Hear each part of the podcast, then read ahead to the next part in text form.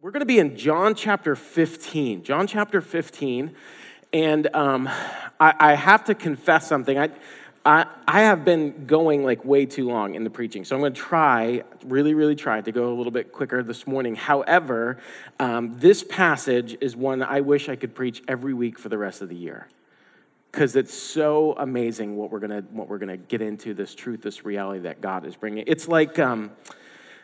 So every year we have a team that goes to Alaska, and we work at this Christian Bible camp, Tenalian Bible camp there. And it's right in the middle of the Lake Clark National Preserve. So it's one of the most beautiful places that you will ever see on planet Earth. And I have taken pictures and videos, and I try to describe it to people. But until I have the chance to take you there and actually stare at Tenalian Mountain and fly through the pass and see the glaciers and see just the beauty of what it is, you're not really going to get it. And so what I'm asking here, because I'm so limited in my ability to just describe the love of God, we really need the Spirit of God to show us what that is. And I just believe that the Spirit of God can do what I could never do, and that is to really show you the beauty and the majesty and the grandeur of God's love for you.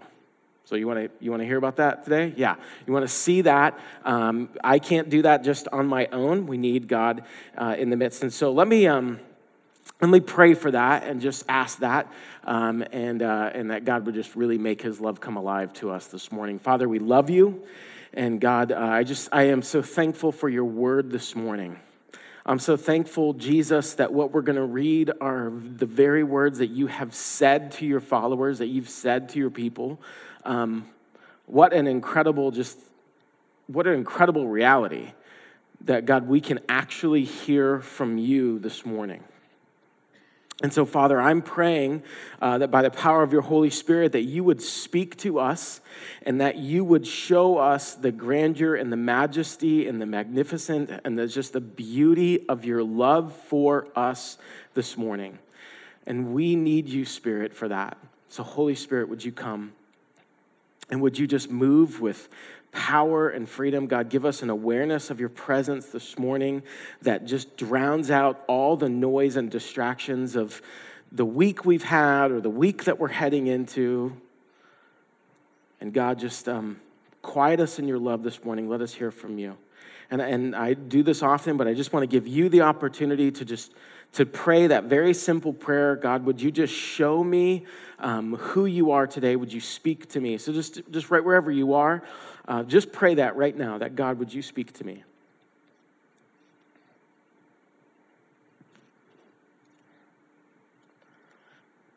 And then I just want to selfishly ask that you'd pray for me, because this passage is just so beautiful to me, and I just really want you to get what God has done in me this week. And so if you would, just pray for me that God would just control me, use me in this moment. Jesus, this is always for your glory, your fame, your renown. It's in your name we pray. Amen. So John chapter 15 is where we're at. Now, remember the context of where we're at in this passage. We just went through chapter 14, and Jesus is speaking to his followers in the midst of heightened anxiety, in the midst of massive uncertainty about what their future is going to hold. Jesus has just said to them, I'm leaving. You can't come with me. I'm going to prepare a place, but I will come back. And in the meantime, last week, chapter 14, he says, I'm sending another helper. I'm sending another advocate. So he's preaching his plan. He's preaching the sovereign plan that's always been from the beginning to them. And he's talking about them, about sending the presence and the power of his Spirit. And their heads are just spinning because they're trying to kind of file all this stuff away. And then, so Jesus lays all that stuff out for them, and then he takes a breath, and then comes John chapter 15. Listen what he says, verse 1. I am the true vine, and my Father is the gardener. So Jesus is telling them, listen, right off the bat, I want you to know I understand fully what's happening in this moment. I know who I am. I know what's supposed to happen in the story. I know what I'm supposed to do in the story. I know who my Father is. I know what he's all about. I trust him. And he's looking at his guys. He's looking at these followers, these disciples. And he says, listen, I know what Friday and I know what Saturday is going to be like for you guys. And I know what it's going to be. And I want you just to tune in here. I know what you're about to encounter. I know what you're about to experience. I want you to tune in on what this is.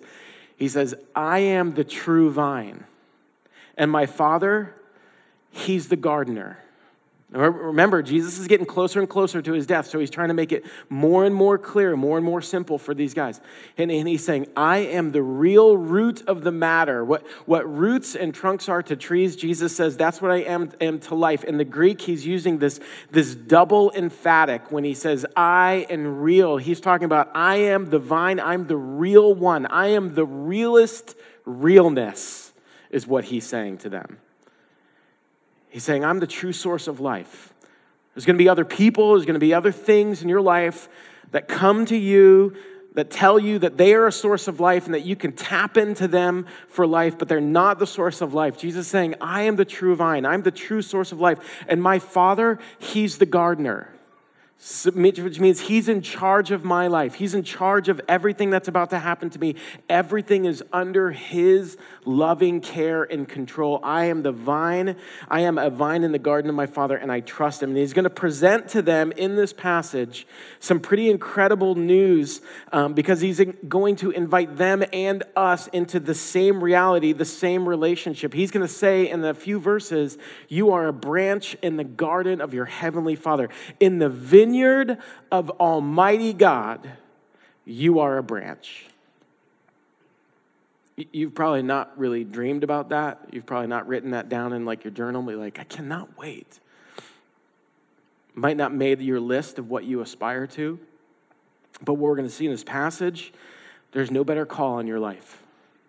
There's no better thing that can be said over your life than that you are a branch connected to the true vine of Jesus in the vineyard of your heavenly Father who is tending to your life like a good gardener would, so that you might produce a fruitful life, lasting and significant fruit through your life. Jesus is the vine giving you the life, and the Father is the gardener making sure that everything is working in accordance to the best purpose for your life. Just let that hang as we continue to work through the service or this message. Look at verse 2. Says this, he cuts off every branch in me that bears no fruit, while every branch that does bear fruit, he prunes so that it will be even more fruitful. Now, I don't know if any of you are in here are gardeners. I'm not a gardener. But I know that if you are a gardener, then by definition, you are always looking after the plants.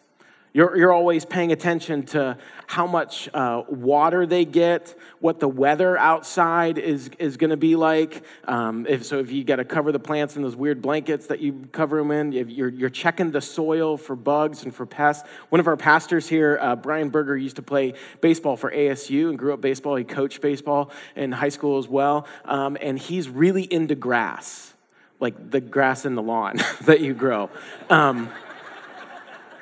You got to make it clear these days. So, like he watches like YouTube videos of guys spreading topsoil over like lawns and fields. He's like losing his mind right now because there's like some brown spots in our lawn out there. But he takes meticulous care like of his lawn and his plants. He's paying attention to that like a good gardener does. A good gardener doesn't just like plant something and then go on vacation for 3 months and come back and hope like, oh, I think it's just all going to be good. It's all going to be fruitful. No, you have to work in your garden every day. And what God is saying is, I want to be the daily person in your world, always aware of the conditions, always aware of what you need, always looking after you so that at the end of the day, you can have a life that produces fruit. And part of that cultivating your life is pruning. because it leads to even more fruit. He's saying it leads to something that's even better. And in this verse here, he's talking about cutting off, but he's also talking about cutting back. And the cutting back is pruning that's necessary for good growth. I don't know if you've noticed the trees out there that we have, the mesquite trees. Well, they were just kind of growing wild, and they were like growing in a way that they weren't supposed to be growing, so we had to take some pretty drastic measures and cut them way back. You thought maybe we were just doing that for Halloween. Not quite. But we had to cut major parts back to kind of retrain these trees.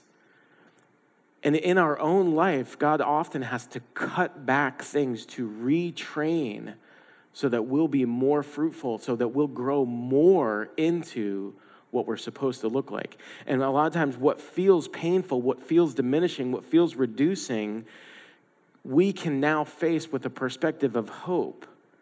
The cross of Christ was the deepest pruning of all. And in 3 days, the fruitfulness of the resurrection and an empty grave and the reality of a risen Savior was on the other side of that pruning. And so this could just be for some people in the room, but something miraculous and something fruitful is on the other side of every pruning that God does. And we can take that corporately as a community, and you can hold on to that individually as a child of God, that on the other side of your pruning, there's something miraculous. There's something fruitful that God is bringing to bear in your life. He's speaking really plainly here. He's about to die, so he's not messing around. He says, here's how you know if you're connected to the vine. Here's how you know. You're going to bear fruit. And if you don't, you're going to be a branch that is thrown off to the side, and it will wither up in a pile and be burned up and be nothing. And here's what he's trying to say. We don't want to be putting our hope in what we so often get tricked into. Putting our hope into. Jesus is saying there should be fruit. There should be evidence in your life that God is at work in and through your life. That's how you know that you're connected to God. So if there is no fruit, if you come to a gathering like this and you're like, well, I'm really just kind of counting on this church attendance that I had, or I've got this other kind of like religious checklist that I'm kind of counting on, God is saying, listen, you need to really be considering what real fruit is showing up in your life, because Jesus is inviting you into something different. He's inviting you into him, into the true vine, and to have you grow in and out of him in a life where the Father is a gardener who tends to your life, not to hurt you, but to help you become everything that truly matters in this word. Look at verse 3. He says this. He says, you are already clean because of the word I have spoken to you. He's saying, listen, if you have listened to my words, you've already been cut. You've already been purified, because that's what the word of God does to us. It cuts us. It purifies us. And he's saying, you've already been pruned. You've already been purified. Look at verse 4. Remain in me as I also remain in you. No branch can bear fruit by itself. It must remain in the vine. Neither can you bear fruit unless you remain in me. So God's whole invitation in this chapter, what he's really trying to boil down for them and for us, is to remain in him. He's saying, this is how life with me works. This is how life in the kingdom works. That's how we live lives that matter. We remain in him. It's not a long list of, hey guys, I'm about to go. Here's a long list of things you need to try harder at or try to get better at. He's saying, if you want to know what real life is, remain in me. It begins, that word remain begins with that prefix re, which means do it again. So what he's saying is, be in me again and again and again and again and again and again. Stay in me again and again and again. And keep staying in me, because if you live life outside of me, you cannot have the life that I've promised. Stay in the main thing, which means that you are connected to the main one, who is Jesus Christ. And you'd think, this would all be pretty obvious. We can be like, okay, next chapter, I think we got this. But we are so prone to forget this. We're so prone to wander, like the song says. Because I have to be locked into him all day, every day. I have to anchor my life to him in every respect, but we're not like that. We so often drift. So he's saying to them and to us, if you want to do what God has created you to do, you have to remain in me. Some versions will say you have to abide in me, remaining. What does that look like? Let me just real quick, briefly give you a couple things. The first is prayer, and all prayer, and I know prayer for so many of us can just be daunting, confusing, we don't get it. As soon as someone says prayer, we just immediately feel guilty, like, okay, well, my prayer life is not what it should be. Here's prayer. Prayer is honest talk with Jesus in response to preaching, which preaching is just honest talk about Jesus. So honest talk with Jesus after honest talk about Jesus. Communion, the bread and the cup tie us in. They help us to remain and abide. The word of God, the very words of God, remind us of who he is. And then we're going to see in this chapter, keeping the command to love others. We remain and we trust Jesus enough to keep his command to love one another out of the deep resource of his love for us. And again, I feel like I say this every week, but I got to stop here. It's not that we have to work to achieve something from God and keep trying to get him to like us. That's not at all what the scripture teaches. It's not what Jesus is saying here. He's just saying there should be a day by day, hour by hour, moment by moment, remaining in me, staying connected to the presence and the power of Jesus, not just floating through life on some kind of solo mission that's all about yourself. You need to be connected to the true source of power. Let's look at the next few verses here. Verse 5 says this. He says, I am the vine, you are the branches. If you remain in me and I in you, you will bear much fruit. And he says something really important here in verse 5. Because apart from me, you can do nothing. Verse 6, if you do not remain in me, you are like a branch that is thrown away and withers. Such branches are picked up, thrown into the fire, and burned. If you remain in me and my words remain in you, ask whatever you wish. It will be done for you. This is to my Father's glory, that you bear much fruit, showing yourselves to be my disciples. Augustine said that the branch is suitable for the vine or the fire. There is a judgment here in these verses. And this verse describes the person who's had the opportunity to live in Jesus' home, to be a part of his family, to be in friendly communion and conversation with him, but who thinks, you know what, I could find a better life somewhere else. And this person is not promised that they're just going to be saved anyway because God is love and maybe because they're a good person. That's reckless teaching of the scriptures, not what the scripture teaches. John Calvin, who is the great doctor of Christian assurance, he hears Jesus' present warnings of being cut off as salutary. He says, Christ is arousing anxiety.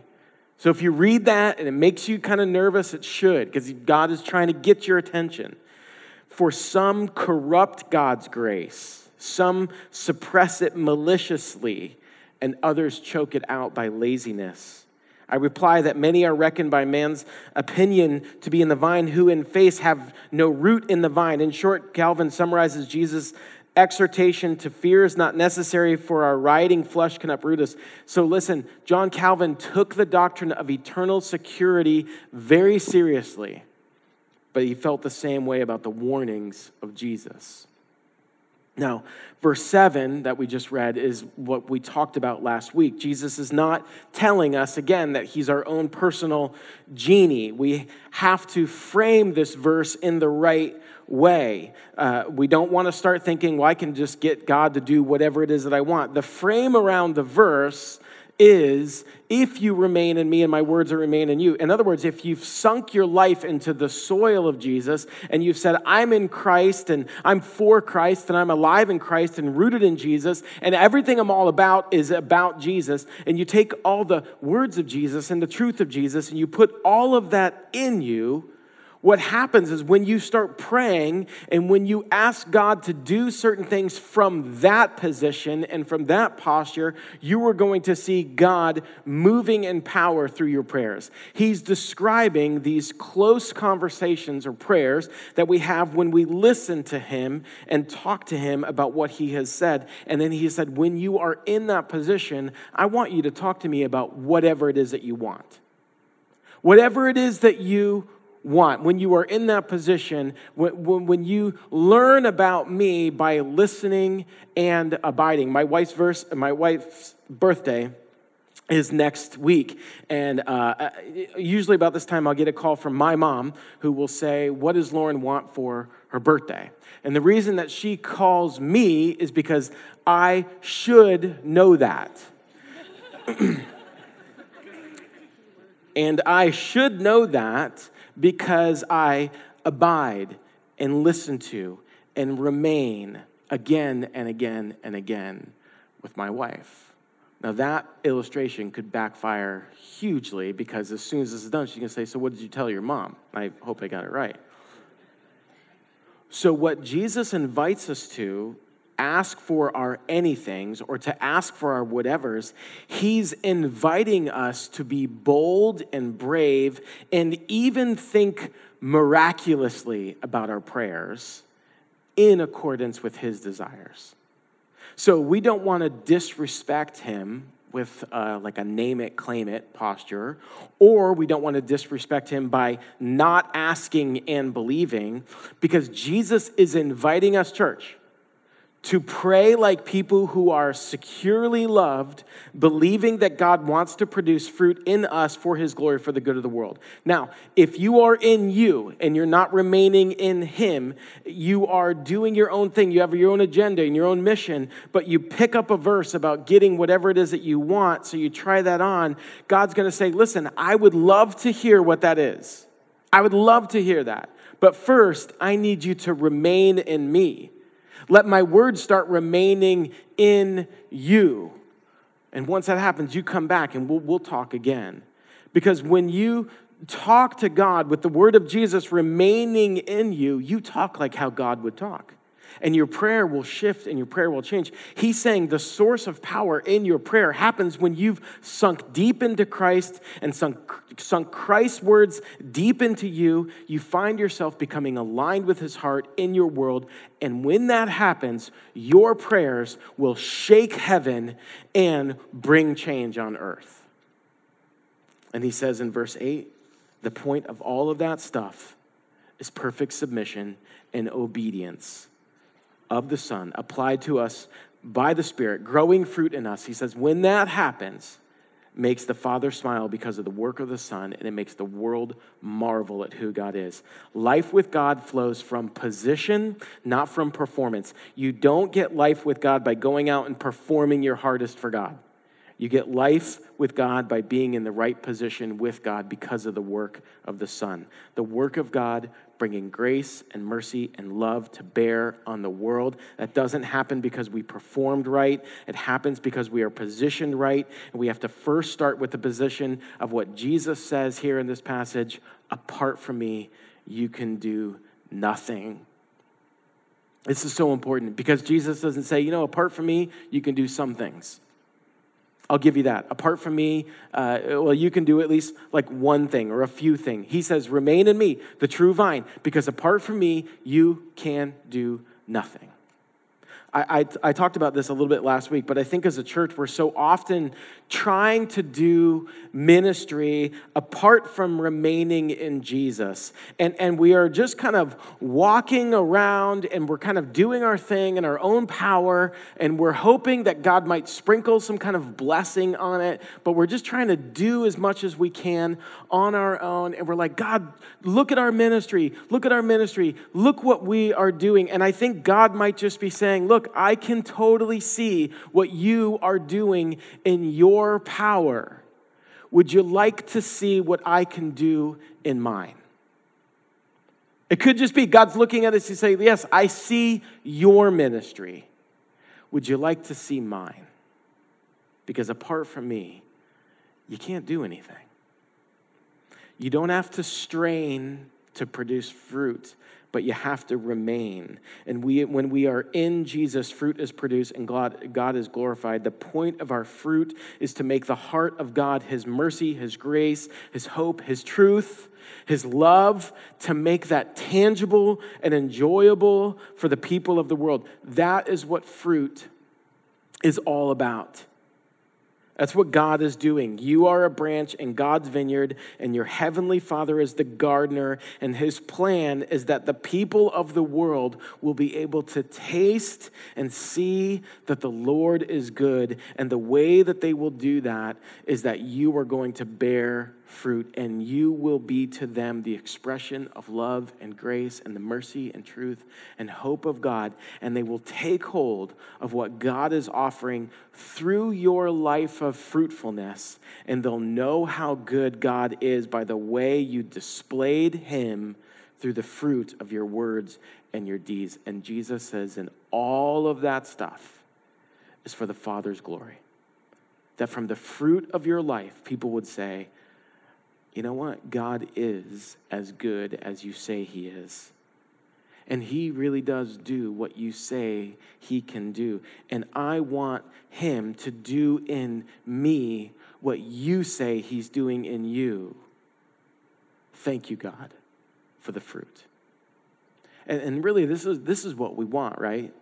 This is what we want. We want the stories around our lives to be the ones where our neighbors and our coworkers and our clients and our staff and whoever God puts right in front of us. We want the story to be, you know what, when you showed up in the neighborhood, when your family moved into the neighborhood, you know, or when you started working at this job, or when God put you in the classroom with me, or when we started playing pickleball together, you know, that's when Jesus became real to me. That was the moment that Jesus became, when you came into my life, that was when Jesus became real to me. That's the story we want around our lives. And that happened because the fruit in your life was tangible and accessible to those people. And I'm giving God the glory for what he has grown in that person's life. And verse 9 gives us the key to how that happens. We all want that story around our life. And verse 9 is how that happened. As the Father has loved me, so I have loved you. Verse 9, now remain in my love. We all want a fruitful life. How do we do it? Jesus says, remain in my love. If you want to be fruitful, you need to be transformed by Jesus, which is remaining. And the result of our fruitfulness becomes being formed more into Jesus. The condition for fruitfulness and the consequence of fruitfulness is being formed into the likeness of Jesus again and again and again and again and again. And Jesus says, and the result of that is the Father is glorified. But I want to back up a second, because the beginning of that verse, I don't know if that struck anybody in the room, because Jesus is saying something kind of crazy here. Look at the beginning of this verse 9. As the Father has loved me, so have I loved you. Now, on a scale of 1 to 1,000, how much do you think the Father loves Jesus? Like 1,000, 5,000, 100,000, like 1,000,000? It's off the scale. You cannot measure it. It's that kind of love. And you look at that and you're like, that makes a ton of sense, because the Son never did anything against the Father. He was always with him. He was always for him. The Son and the Father were always in perfect harmony. So why wouldn't the Father love the Son in that way? Of course he does. But Jesus is saying, check this out. Jesus is saying, you take how much the Father loves me, off the charts, no scale, can't measure it. Jesus says, that's how much I love you. Off the scale. Can't measure it. You can't comprehend it. There's a part of me that wishes I could just like kind of close the Bible right now, because this huge like praise party just like broke out, because the reality of what I just said actually landed on you. Like you could just sit here and be like, I can't even believe I'm loved in that way. If you believe what verse 9 is saying, and you live out of that word over your life, and you root into that, and you plumb the depths of that, your life will never be the same. because I am loved by Jesus in the same way that the Father loves the Son right now. Right now. Not when you finally kick the habit that you've been trying to kick. Not when you finally give a certain amount. Not when you, no, if you are a child of God right now, that's how deeply you're loved. And maybe it doesn't land on us like it should, because we don't always do what Jesus says to do in verse 9. Remain in my love.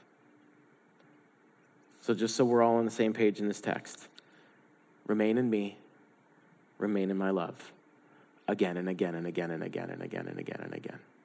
Remember that I love you. Stay in me. Tap into my love for you, my source of love for you. Walk in that, wear that around, live out of that. And then he says this in verse 10, he says this. He says, if you keep my commands, you will remain in my love, just as I've kept my Father's commands and remain in his love. I've told you this so that my joy may be in you and that your joy may be complete. My command is this, love each other as I have loved you. Okay, we're going to go quick here, but we got some good stuff to get through. Augustine says of this, it's not that we keep his commands first and then he loves us, but that he loves us and then we keep his commandments. That's grace, which is revealed to the humble, but hidden from the proud. Our keeping his commands is not what determines his belovedness. That's not what he's saying there. But there should be a want to in us, and we rest in that Jesus has already done everything to put us in right relationship with him. And that belovedness that we have is as deep and wide as the Father's extravagant love for his own Son. And I know when we start hearing words like commandments, it kind of stresses us out, because it's like, oh man, commandments, here these come, right? But check out what the command is. He doesn't like roll out like 1,000 commandments right here. He's like, hey guys, I'm about to leave. Just so you know, here's 1,000 things you have to do if you want to stay, if you want to remain. No, he says, love each other the same way that I love you. That's it. If you want to remain in my love, do this. And some of you are like, hey man, I think you are missing a whole lot. You're missing a whole lot because you're not taking into consideration Romans and Ephesians and Corinthians and Timothy and Colossians, and James kills us over and over again. So I think you're missing like a whole swath, right? It's not just love your neighbor and the other people on the planet the same way that I loved you. It's just not that easy. But it is.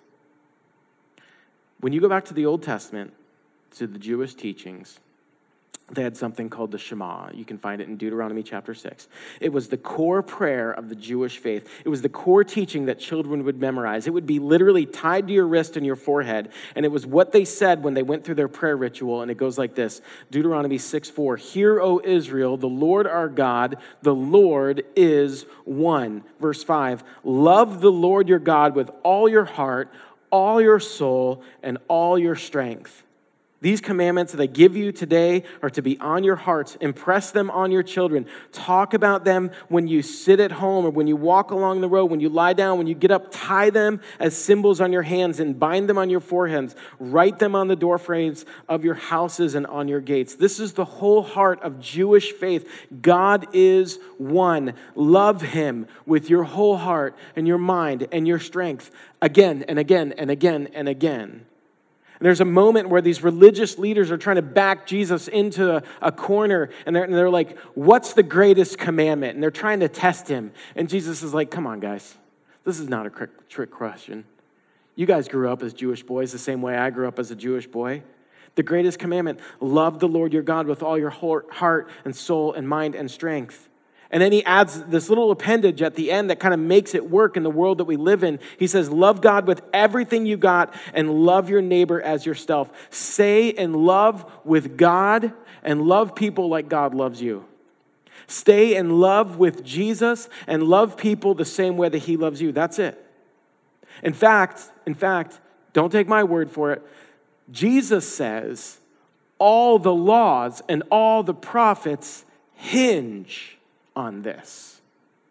Every other commandment in the Bible is there because we didn't love God with all of our heart and we did not love our neighbor as ourselves. Think about the way that you have sinned against people in relationships with one another or attitudes you hold against other people. It's because you're not loving them the way that God loves you. And if you're sinning against yourself, if you're not remaining in God's love, you're wounding your own heart. Why would you ever wound your own heart if you were loving God and living in the love that he has for you? When you miss loving God and you miss the love that he has for you, that's when you start to lie to people. That's when you try to rip people off and take advantage of them. That's when you trample people. That's when you leave the vulnerable behind. You don't offer forgiveness. You're greedy and not generous. Why? Because you're not loving anybody the way that Christ does. And why not? Because you're not remaining in his love. So you forgot that you were loved as much as Jesus is loved by the Father. And you didn't root into the true vine and you went somewhere else or to something else and you put your roots down into something and you tried to suck life and significance and meaning and purpose and happiness and joy out of some other source that's not the true vine. And there might be a few laughs in that vine. There might be momentary glimpse of what you ultimately want, but there's not real life. There's not abundant life in that vine. And Jesus says, look, the joy that I'm offering you, complete joy, is only found in my love. And when you lock into that, it doesn't matter what you're going to walk through in this life. Circumstances might get crazy. They will get crazy. But you can say, I'm remaining in that love. And then Jesus begins to describe that love. Look at verse 13. We're going to go quick here.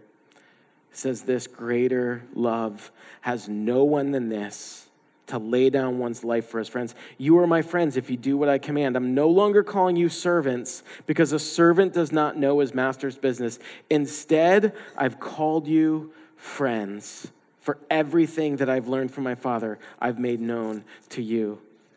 He says, listen, all friendships are conditional. God loves you right where you are. But if you want to be a friend of God, you have to receive his love and remain in his love and love people the way that he loves you if you want to be a friend of God. You can't be trying to steal from people. You can't be gossiping about people. You can't be backbiting against people. You can't be trying to crush people and be a friend of God. You can be loved by God and do all those things, but the friendship is strained. Just like your friendships are strained when people walk away from you or mistreat you. And Jesus has that same kind of relationship with us. He loves you, but if you want to be his friend and walk with him and you want to have intimacy with him, you have to do what he commands. And what he commands is remain in my love for you, that your love for one another would be the same way that I love you. That's what friendship with Jesus looks like. The friends of Jesus. Friends with Jesus, live in Jesus, and let the love of Jesus live out of them. Those are friends of Christ. He's like, I'm not calling you to be servants. I'm not giving you just a bunch of random tasks to do for me. I'm interested in friendship. And to be friends, you have to believe into the love I have for you, and then out of that, you'll love others. Listen, it's the last night of Jesus' life. He's trying to get laser focused. He's trying to drill down into the hot lava core of who he is. He gives his most prized horizontal command. Believe in my heart for you and practice that heart with others. He says, like a great friend gives up his life. The Apostle Paul says in Romans 5, actually, he also gives up his life for his enemies too. Let's end with the last two verses here. Look at verse 16. He says, you did not choose me, but I choose you and appointed you so that you might go and bear fruit, fruit that will last. And so whatever you ask in my name, the Father will give you. Verse 17, this is my command, love each other. Now next week, we're gonna hear Jesus say, listen, just because we're friends, don't think the world's gonna throw you a party. It's gonna get really difficult. Warfare is going to break out like you've never seen. The bride of Christ is going to come alive and war is going to break out. But I want you to know, I chose you. I appointed you. I chose you and I love you and I want you to bear fruit in the world. So what does that mean? Christian, this is what that means. It means every time that you walk into every doorway, every boardroom, every classroom, every meeting, every neighborhood, every youth sports event that you're in tonight, every family that might knock on your door with their kids, and every family that you might be on somebody else's doorstep, every circumstance of your life, when you walk through that door, when you go into it chosen by God and loved the same way that the Father loved the Son. Trick or treat. Hey, how you doing? Just wanted you to know I got my friend Jesus here. He chose me, bear fruit. I'm loved same way the Father loves him. It's pretty amazing. Maybe the meeting you have this week doesn't go the way that you thought. Maybe the money doesn't show up like you thought it was going to. Maybe the doctor's visit doesn't end the way that you thought. But in all of those, and in all the ones that go exactly how you wanted, you are chosen by God and loved in an off the charts kind of way so that you will bear lasting fruit in the world. So that next meeting that you have, just want everybody to know I brought my friend Jesus along with me. Loves me in a pretty incredible way. He rules the universe. He's before all things. All things are in him and through him, and all things are ultimately for him. He calls me friend. He loves me in a pretty incredible way. And because we're friends, I'm going to love you no matter what happens in this meeting. Somebody comes to pick you up on a date, you just need to let them know you're bringing a friend with you. And when you're on that date, there's no pressure. Because you are loved and prized by your friend Jesus, just like he is loved and prized by his Father. And I don't think you're ever going to meet somebody on Christian Mingle who's going to love you that way anyway, right? So there's no pressure. There's no pressure. Let's eat. Bless God. This is going to be a great date. Here's the point. We're done with this.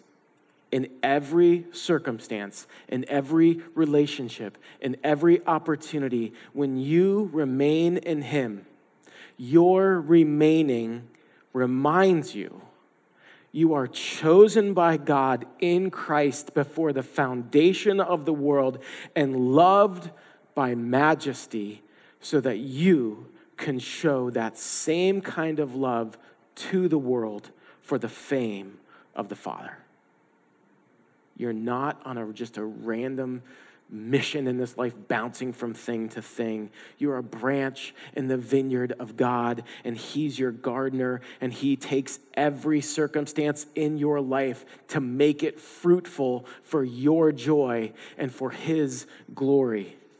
And Jesus doesn't take the disciples out of the reality. He knows how hard it is. And it doesn't mean that you have to pretend that whatever you're going through today is not hard or difficult, because it is. But what I'm saying is at the end of the day, we have to remember that Jesus is alive. He has a mission. He came to seek and to save and to serve. And his plan and his purpose in your life cannot be thwarted. So in the trial, in the suffering, and in the blessing, remember, you are loved the same as the Son is. You are a friend of Jesus. You are chosen by God and appointed by God on a mission to bear the fruit of God.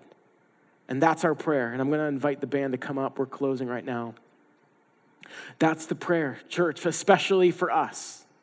This is the prayer. God, through your powerful Holy Spirit, would you make us completely aware of who you are and who we are in you, and would we remain in your presence and your power? And we want to make ourselves available to you the same way that Jesus did. Just think about that this week as we close. How would your week change if you stepped into Monday morning saying, I am appointed by God, meaning he sets my appointments. And so I'm going to remember to remain, to be in him and be in his love, because I am a branch in the vineyard of God, the King of love. He is my Father, and he is tending to me. And whatever doesn't bear fruit in my life, he's going to chop it off. And when I do bear fruit, he's going to cut off the edges so I can bear even more. Why? Because he loves me. Let me pray. God, we love you. Thank you for your word this morning. God, thank you for the way that you love us. And now as we enter into this time of communion, God, and we have this tangible reminder, the bread and the cup. God, let us and help us to remain in your love. And out of that, let us love others the way that you've loved us. We pray these things in your name.